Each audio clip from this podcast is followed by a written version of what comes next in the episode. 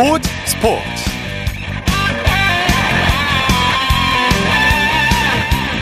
여러분 안녕하십니까? 아나운서 이창진입니다. 기다리던 손흥민 선수의 골이 드디어 터졌습니다. 무려 3골을 넣으면서 해트트릭까지 완성했는데요. 올 시즌 처음 원톱으로 선발 출전한 손흥민 선수 최전방에서 공격수의 본능을 제대로 발휘했습니다. 개인 통산 7번째이자 4시즌 연속 해트트릭을 달성한 손흥민 선수는 리그 득점 역사도 새로 썼는데요. 현지 언론은 손흥민 선수를 이 경기 MVP로 선정하기도 했습니다. 자, 일요일 스포츠 스포츠 먼저 기분 좋은 손흥민 선수의 골 소식으로 시작합니다. 베스트 11의 임기환 기자와 함께합니다. 안녕하세요. 네, 안녕하세요. 자, 손흥민 선수 역시 번리 킬러다운 모습을 보여줬죠. 네, 역시 손흥민 선수였습니다. 번리 원정에서 4라운드 만에 시즌 마수걸이 득점에 성공했습니다. 네. 1대1 동점을 만드는 골을 터트린 데 이어 두 골을 추가하며 해트트릭까지 완성했습니다. 벌리를 상대로 강한 면모도 이어갔습니다. 벌리는 손흥민 선수에게 좋은 추억을 안겨준 팀이죠. 네. 2019년 손흥민 선수에게 70m 드리블 득점을 헌납한 팀입니다. 손흥민 선수가 당시 이 골로 한 해 가장 멋진 골을 넣은 선수에게 주는 푸스카스 상까지 받았는데 예. 이번에는 해트트릭으로 벌리 팬들에게 공포를 안겼습니다. 네. 손흥민 선수 이번 해트트릭 어떤 의미가 있는지 좀 설명해 주시죠. 이번 해트트릭이 프리미어리그 통산 어 106골을 기록하는 해트트릭이었는데 예. 호날두 선수 그리고 디디에 드록바 선수의 프리미어리그 통산 득점 기록을 넘어섰습니다. 역대 득점으로 치면 30입니다. 그리고 4경기 만에 마수거리 득점에 성공하면서 이제 비로소 득점에 시동을 건 손흥민 선수인데요. 해리 케인 선수의 이탈로 손흥민 선수의 책임감이 더 커진 시즌이 되었는데 어, 득점왕에 올랐던 지지난 시즌의 페이스를 재현할지 흥미롭습니다. 네네. 영국 현지 반응도 뜨거웠죠? 풋볼 런던이라는 런던 지역 매체가 손흥민 선수의 활약에 10점 만점에 10점을 부여했습니다. 예.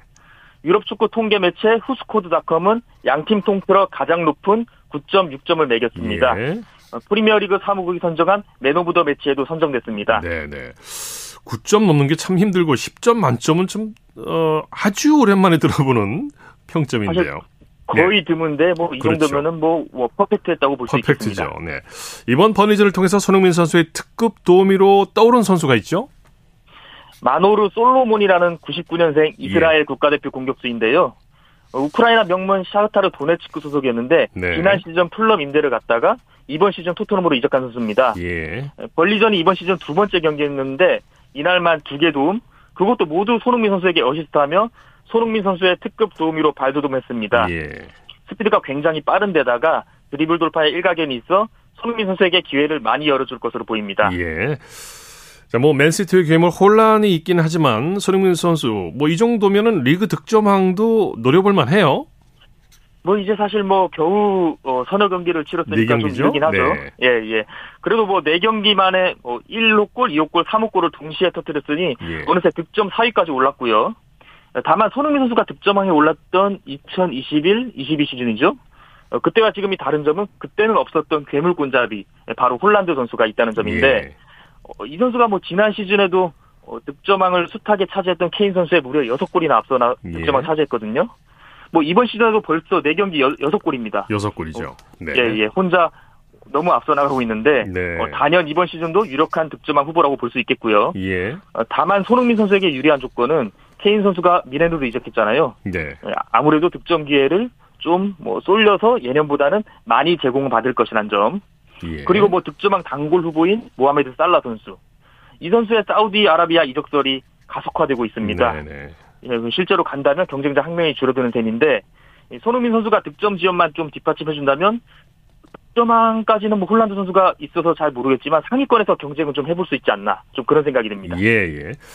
자, 바이런 뮌헨의 김민재, 김민재 선수의 활약도 대단했죠. 김민재 선수가 가벼운 부상을 딛고 3경기 연속 선발로 나섰습니다. 네. 다요 우파메카노 선수와 어, 수비진을 진두지휘했는데요. 어, 이날 특이했던 점이 토마스 투엘 감독이 이번 시즌 들어 처음으로 김민재 선수를 경기 도중에 빼지 않았다는 겁니다. 예. 어, 그만큼 괜찮은 모습을 보였다는 방증이고요.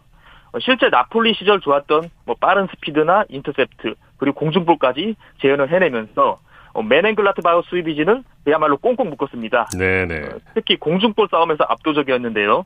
11번 시도에서 무려 8번 경합에서 이겼습니다. 예. 양팀 통틀어서 가장 많은 수치고요.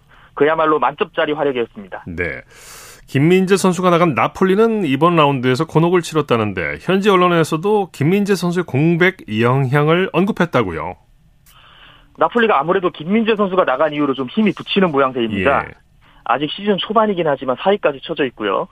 뭐 오늘 새벽에 열렸었는데 세리에 3라운드에서 라치오에 1대 2로 패했습니다. 네. 어, 일본 국가대표 가마다 다이치 선수에게 어, 후반 7분 결승골을 내줬는데 어, 이탈리아 매체가 김민재 선수의 공백에 아쉬움을 표했습니다. 1 나폴리스타라는 지역 매체인데 예. 어, 나폴리 팀이 김민재의 공백을 과소평가했다. 기존 수비수인 주앙 제스와 아미르 라흐마니 선수가 김민재에 비해서는 발이 빠르지 않다. 라면서 김민재 선수의 공백을 인정하는 발언을 했습니다. 네네. 뭐, 나폴리는 최근 어, 김민재 선수가 미네에서 활약이 엄청 좋기 때문에 배가 좀 아플 것 같습니다. 네, 그럴 것 같은데요. 자, 코리안 트리오가 속한 셀틱이 라이벌 레인저스와 올드펌 더비를 치르고 있죠. 네, 지금 셀틱과 레인저스의 올드펌 더비가 세계 최고의 더비 중 하나로 꼽히잖아요. 예. 어, 이 경기 명단에 셀틱의 코리안 트리오, 양현준, 오현규, 권혁규 선수의 이름이 올라갔습니다. 오현규 선수가 부상 복귀한 점이 좀 특징이고 다만 이제 세 선수가 모두 선발이 아닌 벤치 명단에 포함되어 있습니다. 네네.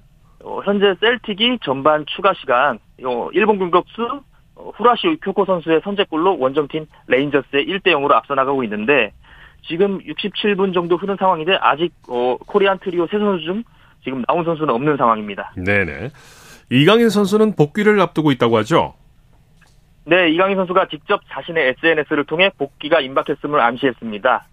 어, 선수 본인이 몸을 푸는 사진과 함께 시계랑 화살표 이모티콘을 올렸고 영어로 뭐 순이라는 문구도 덧붙였습니다. 네. 어, 이 말인즉슨 뭐 곧 돌아온다는 의미겠죠. 어, 이강인 선수가 이달 열리는 항저우 아시안 게임 어, 대표팀 명단에도 발탁이 되었는데 네네. 병역 문제가 달린 중요한 대회잖아요. 그렇죠. 네, 선수 본인에게도 어, 커리어에서 뭐 전환점이 될 것이고 어, 이 선수가 이제 부상에서 복귀하면 황선홍에도 희소식이 될 것으로 보입니다. 네. 국내 축구 소식 살펴보죠. K리그 1에서 최대 이변이 일어났어요. 네, 그렇습니다. 승격팀이 디펜딩 챔피언을 꺾었습니다. 예. 네, 그것도 원정이었죠. 이번 시즌 돌풍의 팀인데요. 광주가 이건희와 베카 선수의 연속골로 울산을 2대 0으로 제압했습니다. 네네. 광주가 무려 3위까지 올랐어요. 그렇군요. 내년 시즌 아시아 챔피언스 리그 본선 출전권까지 노릴 기세인데요. 반면 울산은 상황이 좋지 못합니다. 네. 어, 그간 2위권과 승점 차가 줄곧 10점대로 좀 안정적인 선두를 유지하고 있었거든요. 근데 지금 2위 포항 스틸러스에 8점 차까지 좁혀졌습니다. 네네. 뭐 아직도 차이가 나기는 합니다만 두 경기 정도 삐끗하면 이거 알 수 없거든요. 그렇죠. 울산의 홍명보 감독은 경기 후에 선수들의 책임감이 떨어졌다. 팀플레이도 네네. 사라졌다라면서 선수단의 경각심을 일깨우는 모습이었고요. 광주가 이렇게 이변을 일으켜주면서 K리그 1 선두권 싸움이 더 흥미롭게 됐습니다. 예. 제주와 전북의 경기는 오후 7시 시작됐죠? 갈 길 급한 두 팀의 대결이었는데 어, 누구도 만족 못할 결과가 나왔습니다. 예. 90분 동안 단 한 개의 득점도 없이 0대 0으로 경기가 끝났습니다. 그렇군요. 어, 제주가 파이널 A를 위해서 승리가 절실한 상황이었는데 어, 승점 1점을 얻는데 그치고요. 그리고 기존 순위 9위를 유지했습니다. 전북은 5위를 마크했는데 이제 33라운드까지 남은 경기가 4경기밖에 없습니다. 예, 예. 지금 3위권 광주와 9위 제주까지 승점차가 11점밖에 나지 않거든요. 네. 중상위권부터 중하위권까지 굉장히 촘촘히 포진해 있는데 어, 스플릿 라운드까지 4경기 어, 남은 시점에서 대단히 박터지는 승부가 연출되지 않을까 예. 싶습니다. 소식 감사합니다. 네, 고맙습니다. 축구 소식 베스트 11의 임기환 기자와 살펴봤습니다.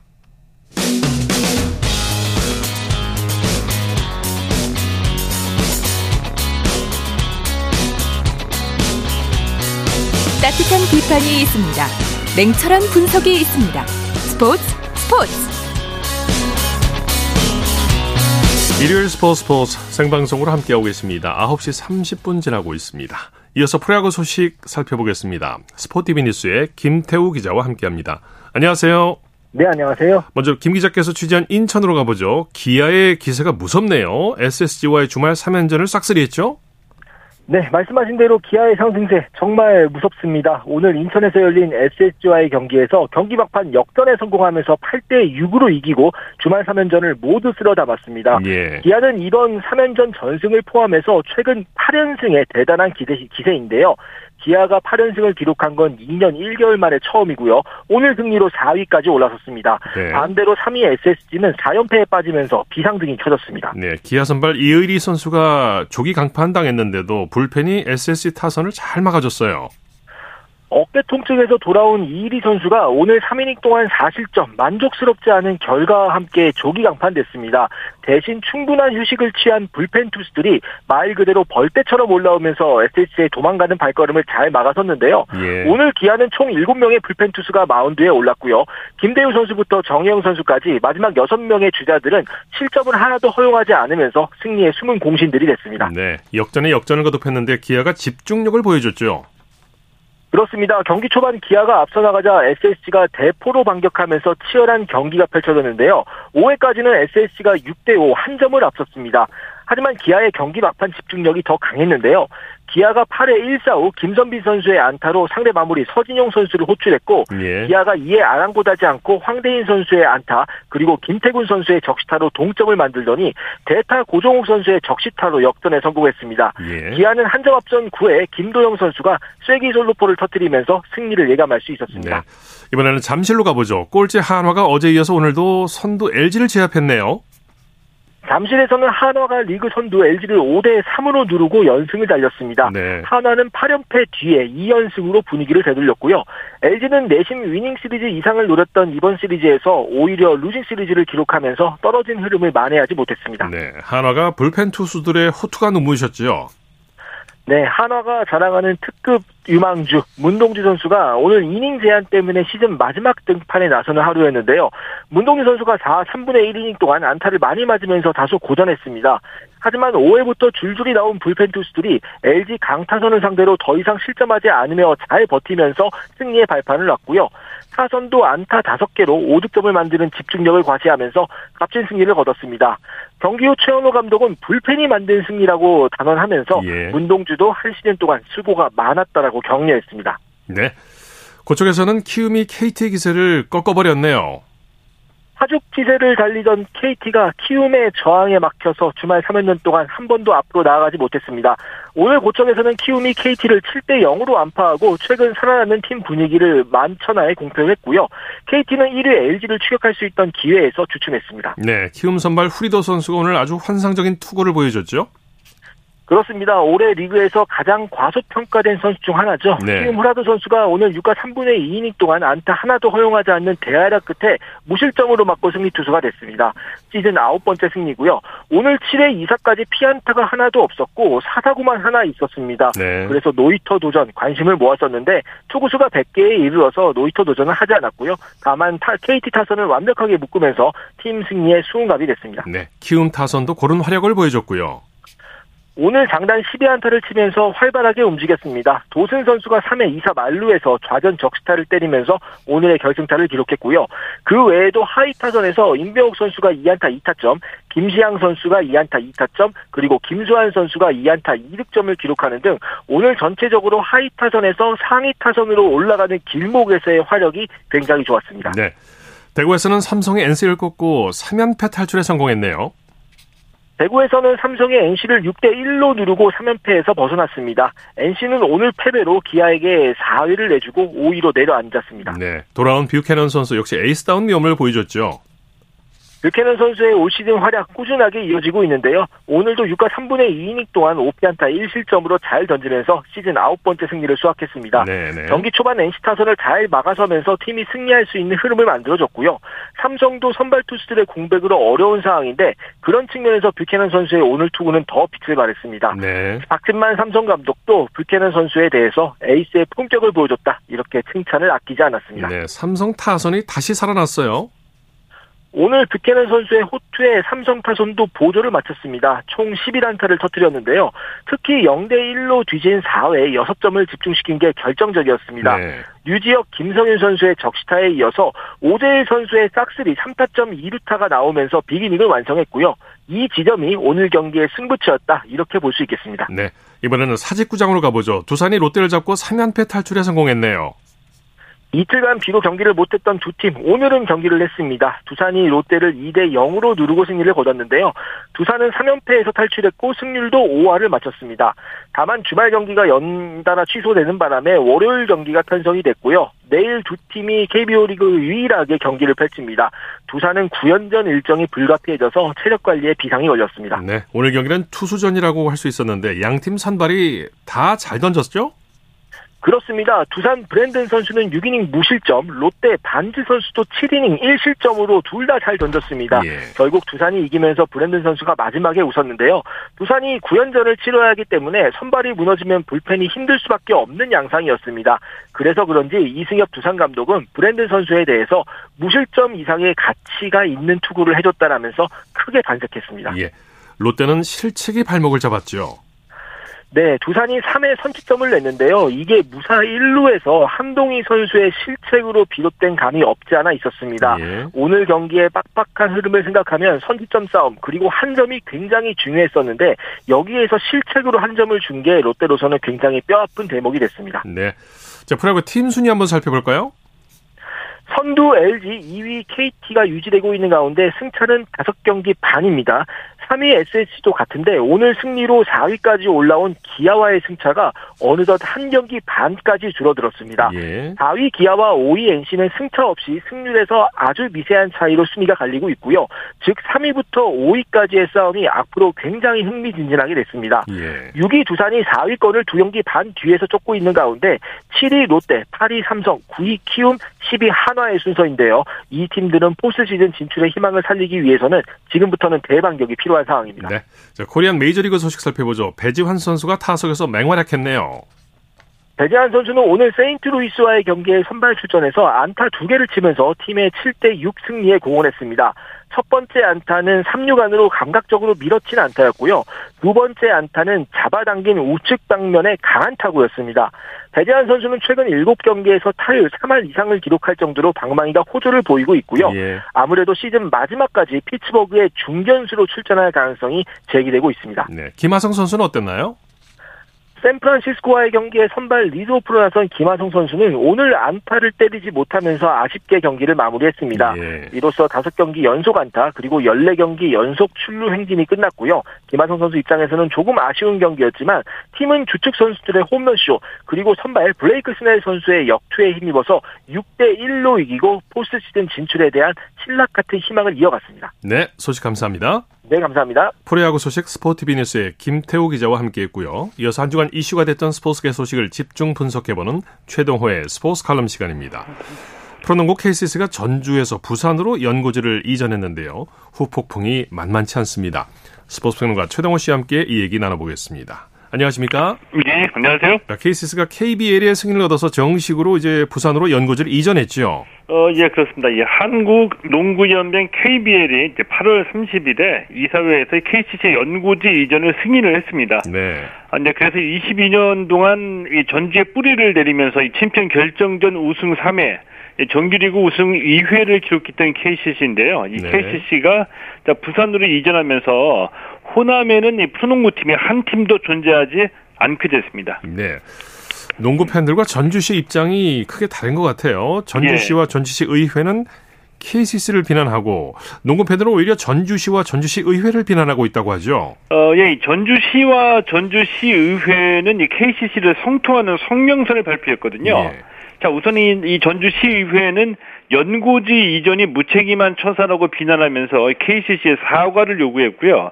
이 전주시는 이 KCC 연고지 이전이 일방적으로 밀어붙인 졸속 이전이다라는 입장입니다. 예. 자, 이 반면에 전주 농구 팬들은 전주시의 이 아니라고 무능한 행정을 질타하고 있습니다. 네. KCS 연고지 이전에 따른 지역 여론이 크게 갈리는 모양새인데 예? KCS가 연고지를 왜 변경했는지 그 이유를 좀 설명해 주시죠. 어, 뭐 잘 아시는 것처럼 이 프로스포츠는 이 지역 연고지를 채택을 하고 그렇죠. 있죠. 네.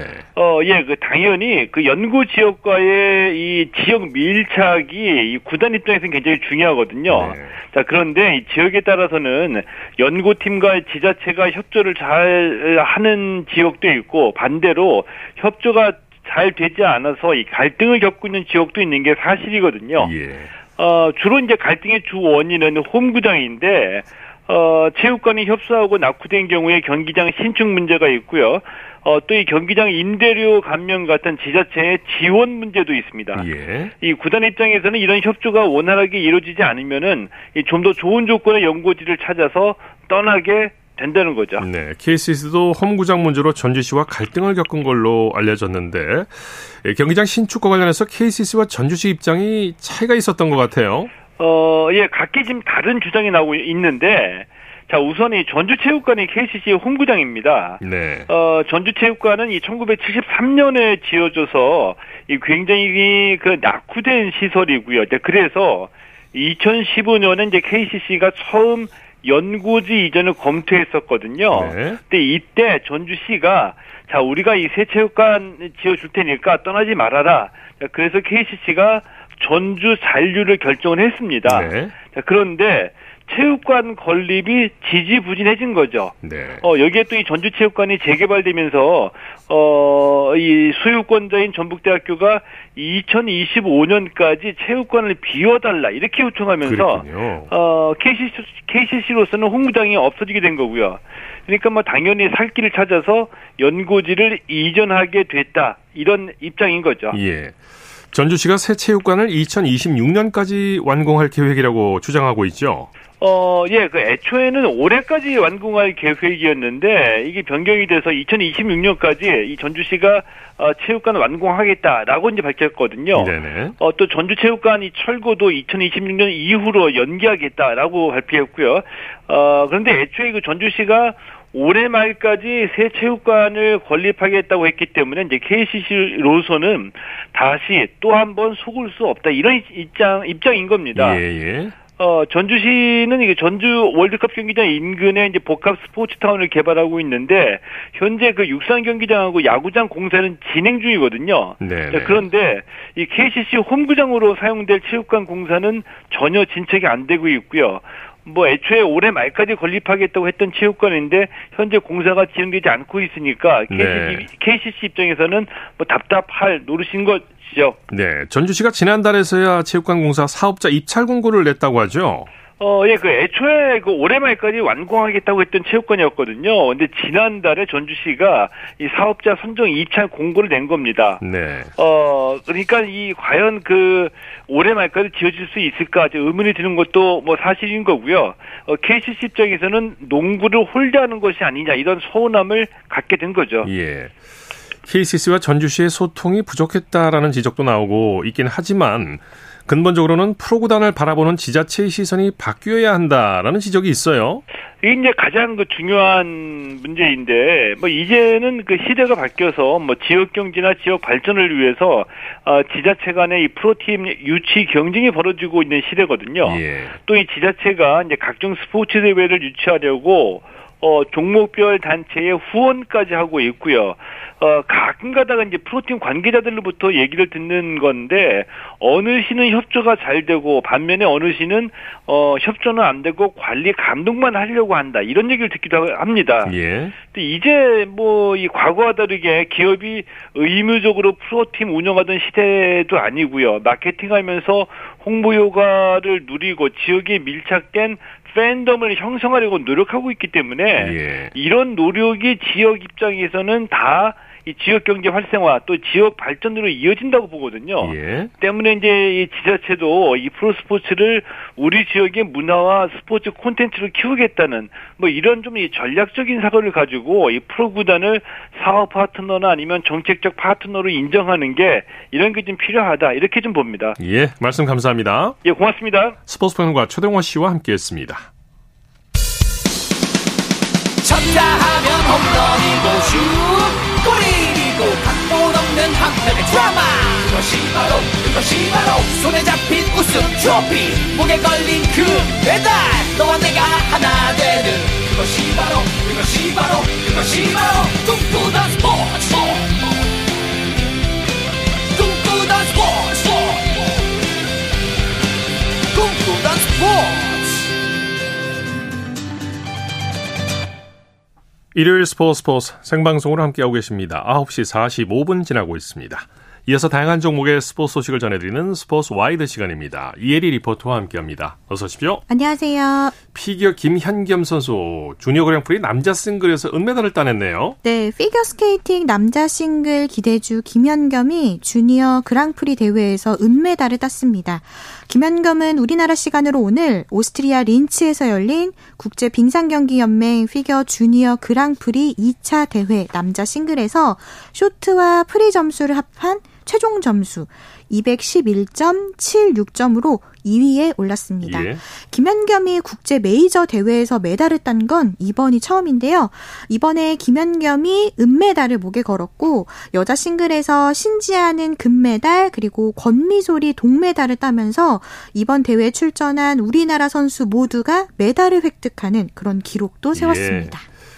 자, 국내 최고 권위 양궁대회 현대, 현대자동차 정몽구배 양궁대회가 오늘까지 열렸는데 네. 리커브 남자부에서 이우석 선수가 우승을 차지했죠? 네, 이 대회가 2016년에 창설이 됐고요. 어, 지난 2019년 부산에서 열린 제2회 대회 이후에 코로나19로 인해서 열리지 못하다가 4년 만에 다시 열리게 됐습니다. 예. 어, 말씀하신 대로 이 대회가 오늘 서울 용산구 전쟁기념관 평화의 광장 특설 경기장에서 진행이 됐는데요. 리커브 리커브와 컴파운드 이 두 종목의 예선과 본선을 거쳐서 대회 마지막 날인 오늘 치열한 결승 경기가 진행이 됐습니다. 예. 이 리커브 남자부의 이우석이 어, 결승에서 슛오프까지 가는 대접전 끝에 구대한을 꺾고 정상에 올랐습니다. 이번 대회에 그 항저우 아시안 게임에 출전하는 리커브 남자 4명과 여자 4명 국가대표 선수들이 출전을 했는데요. 이 항저우 아시안 게임에 출전하는 국가대표 중에서 유일하게 이우석 선수만 살아남았고요. 예. 끝내 정상까지 오르면서 이 아시안 게임 대표팀의 자존심을 지켰습니다. 예. 또 이 남자 결승부 전에 열렸던 리커브 여자부 결승에서는 정다소미 선수가 우승을 차지했고요. 이번 대회에 처음 도입된 컴파운드 부문에서는 남자부에서 최용희 선수가 그리고 여자부에서는 오유현 선수가 초대 챔피언의 영예를 알았습니다. 네. 자, 이번에는 항저우 아시안 게임에 도전하는 여자 탁구 신유빈과 전지희 선수 소식 준비하셨죠? 네, 신유빈과 전지희 선수 우리나라 여자 탁구를 대표하는 띠동갑 조합인데요. 이 항저우 아시안 게임의 강력한 메달 후보기도 합니다. 네. 현재 이 두 선수는 여자 복식 세계 랭킹 1인데요. 서로를 향한 신뢰로 똘똘 뭉쳐서 훈련에 임하고 있습니다. 이 신유빈 전지희 선수 소감 준비했는데요. 지난달 29일 화요일 KBS KBS 9시 뉴스입니다. 신유빈이 장기인 백핸드 드라이브를 연습하며 컨디션을 끌어올립니다. 전지희는 남자 훈련 파트너와 숨가쁜 랠리를 펼치는 강도 높은 훈련을 이어갑니다. 여자 복식 세계 랭킹 1위로 도약한 12살 차 띠동갑 콤비는 두터운 신뢰 속에 찰떡궁합을 과시하고 있습니다. 저도 첫 아시안 게임인데 언니랑 복식할 수 있어서 너무 기대되고 그 경기장 안에서 어떻게 플레이를 할지 되게 기대가 많이 됩니다. 옆에서 진짜 뭐 괜찮다고 이게 하나 먹으면 어때 이런 생각으로 계속 가는 것 같아요. 신유빈 전지희조는 한국 선수로 36년 만에 세계선수권 여자 복식 결승에 오르며 제2의 현정화 양영자로 주목받았습니다. 국제대회 우승 횟수를 늘려가 항저우 아시안게임을 향한 자신감은 더 커졌습니다. 유빈이 이번에 한국 여자 탁구 완전 에이스 역할 맡아고 있고 스트레스도 많이 받는 거 같아요. 여드름도 올라오잖아요. 아프지 말고 최선을 다하면서 즐겁게 처음 아시아 게임 했으면 좋겠습니다. 저는 언니를 믿고 제가 할 수 있는 걸 다 할 테니까 같이 힘내서 좋은 성적 냈으면 좋겠어요. 여자 탁구의 현재이자 미래인 신유빈의 각오는 더욱 남다릅니다. 신유빈은 단식과 혼합복식에도 출전해 아시안 게임을 자신의 무대로 삼겠다고 다짐했습니다. KBS 뉴스 박선우입니다. 네, 이번 항저우 아시안 게임에서 정식 종목으로 채택된 e스포츠 관련 소식 준비하셨다고요? 네, 5년 전 자카르타 팔렘방 아시안 게임에서는 이 은메달로 아쉬움을 삼켰던 이 리그 오브 레전드의 최고 스타 페이커 이 이상혁이 e스포츠 국가대표로 초대 챔피언에 도전합니다. 예. 지난달 30일 수요일 KBS 9시 뉴스입니다. 5년 전 자카르타 아시안 게임 리그 오브 레전드 국가대표팀은 결승전에서 중국에 졌습니다. 비록 시범 종목이었지만 페이커 이상혁에게는 진한 아쉬움이 남았습니다. 그리고 첫 정식 종목이 된 항저우 대회를 벼르고 있습니다. 다시 출전할 수 있을지는 저는 기대하진 않았는데 이렇게 또 출전할 수 있게 되어서 굉장히 기쁘고 나이라는 것도 그다지 중요하지 않다고 생각을 해서 데뷔 11년 차에도 여전히 최고 기량인 페이커의 목표는 당연히 금메달. 중국에서 펼쳐져 일방적인 응원도 예상되지만 개의치 않습니다. 저희는 헤드셋 끼고 게임하면 몰두할 수 있잖아요. 그래서 그 부분은 조금 저희에게 유리한 것 같습니다. 특히 이번 아시안 게임은 같은 미드라이너 포지션 최강자 중 하나인 초비 정지훈과 출전해 더 큰 관심을 받고 있습니다. 주전이라는 개념보다는 저희가 여섯 명으로 한 팀으로서 저는 협력해서 팀을 승리하기 위한 확률을 높이는 게 가장 중요하다고 생각하거든요. 손목 부상도 완전히 나았고 카타르 월드컵에서 메시가 우승한 것처럼 롤 메시 페이커도 최고의 순간을 꿈꿉니다. 아시안 게임 e스포츠는 모두 7개 종목, 우리나라는 4개 종목에 출전합니다.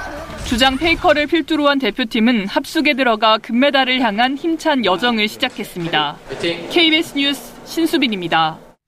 네, 우리나라 여자 배구 대표팀이 아시아 배구 선수권 대회에서 태국에 지면서 준결승 진출이 불투명해졌어요. 네, 우리나라 여자 배구 대표팀이 우리나라 시간으로 오늘 태국에서 열린 아시아 배구 선수권 대회 8강 결선 리그 2조 태국전에서 0대 3으로 완패했습니다. 예. 이 조별 예선 베트남전까지 합산해서 2패가 된 우리나라는 남은 8강 결선 리그 경기인 호주전에서 이기더라도 조 2위 안에 들어갈 가능성이 가능성이 크지 않습니다. 네네. 만약에 조 2위 안에 들지 못할 경우에는 우리나라 이 5위에서 8위 결정전을 치르게 됩니다. 네. 스포츠와이드 이혜리 리포터와 함께했습니다. 수고했습니다. 네, 고맙습니다.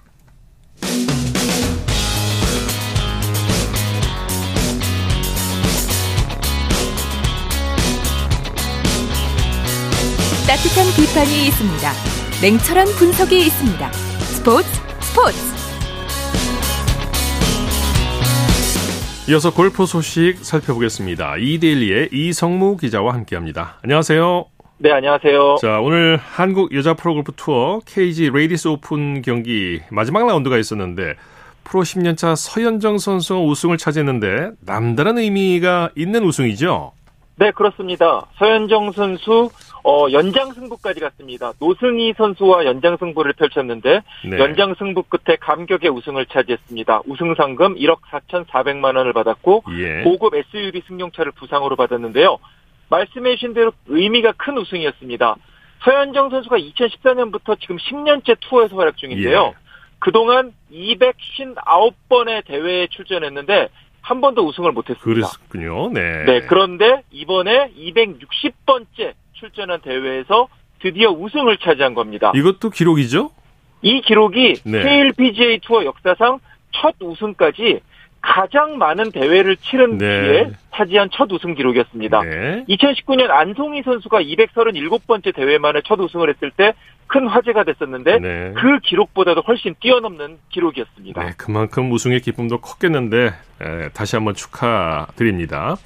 공교롭게도 오늘 연장전을 치른 노승희 선수도 우승이 아직 없는 선수였죠? 그렇습니다. 노승희 선수도 어, 지금 97번째 대회였습니다. 예. 대회까지 우승이 없었습니다. 이번에 98번째 대회였는데, 어, 그렇기 때문에 97전 98기를 노렸는데, 아깝게 더 우승이 간절한 서현정 선수에게 우승을 내주고 말았습니다. 예. 그런데 저도 현장에 있었는데, 서현정 선수 눈물을 많이 흘릴 줄 알았는데, 눈물을 안 흘리더라고요. 왜냐? 같은 팀 소속의 이 아, 노승희 선수에게 그렇죠. 좀 미안한 감정이 들어서 애써 눈물을 참았다고 합니다. 예. 어쨌든 서현정 선수가 어 내년에 뭐 선수 생활을 그만둘 생각됐다 그래요. 나는 우승할 팔자가 아니라 보다 아닌가 보다 이렇게 생각을 했는데 예. 이번 우승을 통해서 자신감을 얻었고 앞으로 길게 선수 생활을 어 그런 또 용기를 얻었다고 합니다. 예, 예. 자, 한국 프로골프 KPG 투어 LX 챔피언십에서는 김비호 선수가 연장 승부 끝에 우승을 차지했네요. 네, 김비호 선수, 이 황중곤 선수와 연장 승부 끝에 극적으로 우승을 차지했는데요. 예. 사실 김비호 선수 이번에 9승째를 거뒀습니다만은 더 짜릿했던 것은 연장 지연이 아니라 마지막 18번 홀이었습니다. 예. 사실 17번 홀까지 김비호 선수가 황중곤 선수에게 두 타 차로 뒤지고 있었기 때문에 네. 누가 보더라도 황중곤 선수가 우승할 줄 알았거든요. 하지만 마지막 18번 홀에서 정말 극적인 이글 퍼팅을 성공시키면서 승부를 예. 연장전으로 끌고 갔고요. 결국 김비호 선수가 짜릿한 연장 우승을 차지할 수가 있었습니다. 네. 이것도 보면은 하늘이 내려준 우승이라고 그렇죠. 얘기할 수 있을 것 같습니다. 마지막 홀에서 이글이 나온다는 게 참 드문 일인데요. 네. 자, 그럼 그리고 이번 대회에서는 선수가 경기 도중 볼이 다 떨어져서 실격당하는 일이 있었다고요? 네, 2라운드에서 그런 일이 벌어졌는데요. 심지어 주인공은 지난해 이 대회 우승자였던 서효섭 선수였습니다. 예. 서효섭 선수 2라운드에서 9번호를 마친 뒤에 기권을 했는데요. 이유는 더 이상 칠 공이 없어서였습니다. 어, 이런 일이 다 있군요. 네, 골프 규칙에 따르면 선수는 이 경기 때 같은 제조사의 같은 모델볼을 쓰도록 돼 있는데요. 어. 이 준비한 볼이 다 떨어지면은 같이 동반 라운딩하는 선수에게 빌리거나 네. 빨리 다른 사람을 시켜서 가져오면 되는데 보통 볼이 떨어지면은 이게 오비가 많이 나서 볼을 분실구가 많이 생겨서 그런 어. 경우가 많잖아요. 네. 그러니까 스코어가 안 좋다 보니까 보통 볼 떨어지면은 기권을 하기 마련입니다. 음. 서유섭 선수 계속해서 오비도 나고 어, 워낙 또 스코어가 안 좋다 보니까 결국 공이 다 떨어지자 어. 그 핑계로 이제 결국 어, 기권을 선언하게 된 건데요. 예. 어쨌든 참 이상한 뭐 좀 아주 독특한 평소에 잘. 일어나지 않는 일이 벌어졌고 서유섭 선수에게는 굉장히 운이 없었던 대회라고 할 수 있겠습니다. 글쎄요, 동반 선수한테 빌릴 수도 있었을 것 같은데 이걸 포기했단 말이죠. 네, 뭐 어쩌면 워낙 경기가 안 풀렸기 때문에 더 이상 치고 싶은 마음이 없었던 것으로 뭐, 보이는데요. 네. 이번 대회를 또 계기 삼아서 다음 대회부터는 또 좋은 일이 좀 있었으면 좋겠습니다. 플레이하는 거 보니까 표정도 그렇고 좀 안 되는 듯한 그런 분위기긴 했었는데 그렇습니다. 네. 이번은 아홉 번째 홀에서만 공을 무려 네 개나 잃어버렸다고 하니까요. 네, 정말 네. 안 풀리긴 했던 모양입니다. 네. 자, 소식 감사합니다. 네, 고맙습니다. 골프 소식 이데일리의 이성모 기자와 함께했습니다. 스포츠 단신 전해드립니다. 여자 프로농구 우리은행이 박신자컵 결승에서 일본에서 2위를 차지했습니다. 우리은행은 오늘 충북 청주 체육관에서 열린 대회 결승전에서 일본의 도요타 안텔롭스에 72대 65로 지면서 이번 대회에서 2위로 마무리했습니다. 스포츠 스포츠 오늘 준비한 소식은 여기까지고요. 내일은 8시 30분부터 들으실 수 있습니다. 함께해 주신 여러분 고맙습니다. 지금까지 아나운서 이창진이었습니다. 스포츠 스포츠